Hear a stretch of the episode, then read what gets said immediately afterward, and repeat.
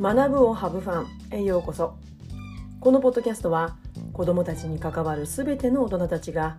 自分軸を大切に毎日をハブファンするための情報を発信しています。皆さんおはようございます。自分の働き方は自分で選ぶ。フリーランスティーチャーのじゅんじゅんです。今日のテーマは子どもたちをつなぐ道具を教室に置いてみませんか？です、えー、担任をしているクラス子どもたちともなんかこうゴールがはっきりと見えてきた時期になりましたよね、まあ、子どもたちとの関わりって本当にその年その年でいろいろですまあまあうまくいったかなっていう方もいらっしゃるでしょうしまあちょっとしっくりいかなかったななんていう方も、うん、いらっしゃると思うんですよ。でもそれがずっと続くわけではないので新しい気持ちで前向きに3月までの残りの時間を4月からそれ以降につながるようにこれから残りの時間を過ごしていきたいなと思っています。また是非皆さんも過ごしていただきたいなと思うんですがまあ担任と子供ってねその1年が終われば、まあ、一旦つながりって途切れるわけじゃないですかまたもう一度ね担任するってことあるかもしれないけれどもまあほとんどの場合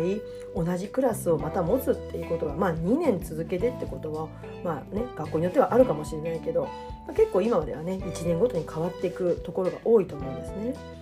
ただ子どもたち同士って、まあ、変化はねつながりの変化はありつつも学年そのものはもうそのまま進級していきますから一人でも多くの子どもたちがやっぱりこうその学年でね居心地の良い人間関係が築けるようにこういろいろ手助けしたいなフォローしたいな何かこうアクションを起こしたいなって思うんですよね。まあ、その仕掛けってねいろいろあるじゃないですか。うん、もう授業での仕掛けもそうだし普段の日頃の子どもたちとのつながりの中でも、うん、ゲームを一つとってもそういった役割を果たしてくれるものっていっぱいあるんだけどでもそんなねことよりも、ね、もちろんそれも大事ですよ。でも本当につなぐ役目を果たしてくれる道具があるんですよ。もうそれはねもう誰もが知っているものなんです。それを今日はぜひご紹介したいと思います。誰もが一度は手にしたものです。本当特別なものではありません。ただ学校っていうところが決まりという縛りで結構これらの道具を教室に置いていない置けないっていうところがあったりするんですね。まあ、その辺りの私の体験をシェアしたいんですが、まあ、最初にどんな道具かってお話しすると本当学習に関係のないトランプ UNO 将棋オセロ漫画、まあ、あとお手玉とかけん玉とか駒とか。で私の推しはぬいぐるみなんですね、まあ、そういったものです。他にもいろいろあると思います。まあ、なんでねそれをわざわざここでお話ししてるかっていうと、まあ、先ほどもお話したように決まりで置けないとかね。他の学年とのつながりでちょっと置くことができないなんてことが、まあ、私も過去あったりしたんですけれども、まあ、公立小時代ね本当にトランプ一つ教室に置くにしても本当にねあの雨の時期外で遊ぶことができないからトランプで遊ぶしかないじゃあそれをね普段使っちゃいけないからわざわざそれを雨の日だから使う時に学級会を開いてねどんなルールが必要かなんてね話し合うほど本当に学校ってそういうところが慎重なんですよね。うんだから私も長い間ねそういった学習に関係ないものはもう学校に持ってきちゃいけないよなんて言ってる時期ももちろんありました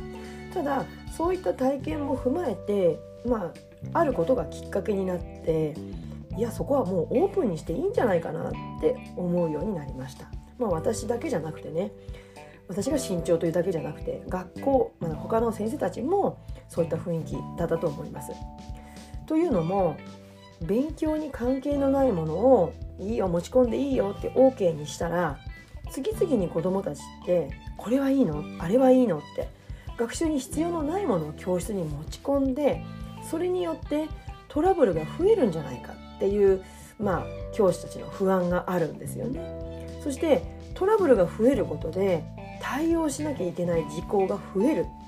そういったことを防止するという理由からまあ確かに学習に集中できないことも事実あるのでね。勉強に関係ないものは持ち込まないよっていう、まあ、そういった一言でこれまでやってきたんですよね。まあ過去私もそういった理由でトランプオセロなどの道具を教室に置くことを、まあ、学校の決まりだからねっていう理由でストップかけてる時期もありました。ただあることをきっかけにしていや試しに置いてみようっていうふうに思うようになったんですね、まあ、特に私ぬいぐるみを置くようになってそれまでのクラスの雰囲気がガラリと変わった手応えを感じるようになりました、まあ、このぬいぐるみを教室に置くことのデメリットって過去のブログでも書いているので是非そちらも読んでいただければなと思います。あのリンク概要欄に貼っておきますので興味のある方はそちらの方へ飛んでください、まあ、簡単にぬいぐるみを置くメリットを話すと、まあ、ただ結局はね教師のうん気持ち次第だと思うんですがただぬいぐるみ一つあるだけでねまるで教室が家のリビングのようなあったかい雰囲気になるっていうことなんですよね。まあ、子どもたちがねそのぬいぐるみを通じていろんなことつながったりとか、まあ、ごっこ遊びしたりとか、まあ、高学年の子たちでもギュッと抱きしめたりとか、まあ、そんなことしてるんですよね。ただこれってもう実際やってみて自分の目で見ないといやどうなの？って思ってしまうと思うんですね。私も過去そうでしたしなんでわざわざぬいぐるみ？ね、小児科のね待合室だったらわかるけどなんで勉強する教室にぬいぐるみなんか置くの？なんていうふうに思ってましたから私も。ただ置いてみてやっぱり良かったなって思うのでもしね興味のある方は実際置いてみてね試しにやってみてほしいなと思います。じゃあ他のトランプやオセロとか将棋 UNO とか漫画などなどもね、まあ、そういった道具があることで、うん、どんな変化があるかっていうとそれは意外な組み合わせで子ども同士がつながり合うんですよね。まあ、子どもたちがその、まあ、いわゆるいつも一緒にいる仲良しの子たちがね何をきっかけにつながってるかってこう見てみると探ってみると、まあ、大体ねまあよくあるのが、まあ、ゲーム好きなゲームなどの遊びがつながってくる。サッカーとかね野球とかっていう、まあ、習い事とか少年団のつながりであるとか。まあ、家が近所で小さい頃から一緒だとか。あとはまあ今年のクラスになって何かのきっかけで意気投合して仲良しになるとか、まあ、そういったことで子どもたちつながってるようなんですよね。まあ、そんなところで学年が上がるほどそういったこうつながりって固定化しやすい、まあ、それは当然ですよね、まあ、それはそれはあっていいことだし成長の一つではあるんだけどやっぱり何かきっかけにして新しいつながりができるかもしれない。でも自分たちからはなかなか踏み出せない。居心地のいい、ね、場所からなかなか一歩踏み出せないってありますよね。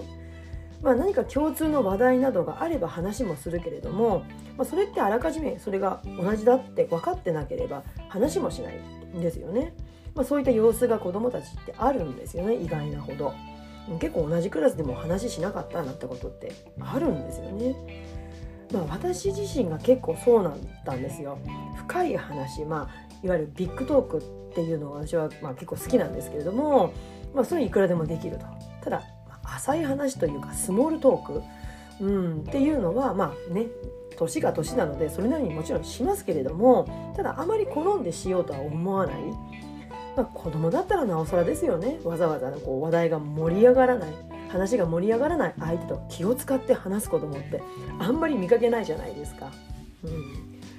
まあねこうそういったトランプとか UNO とかそういった道具をねもちろん外遊びが好きな子は相変わらずサッカーやったり何か鬼ごっこしたりするわけなんだけどでも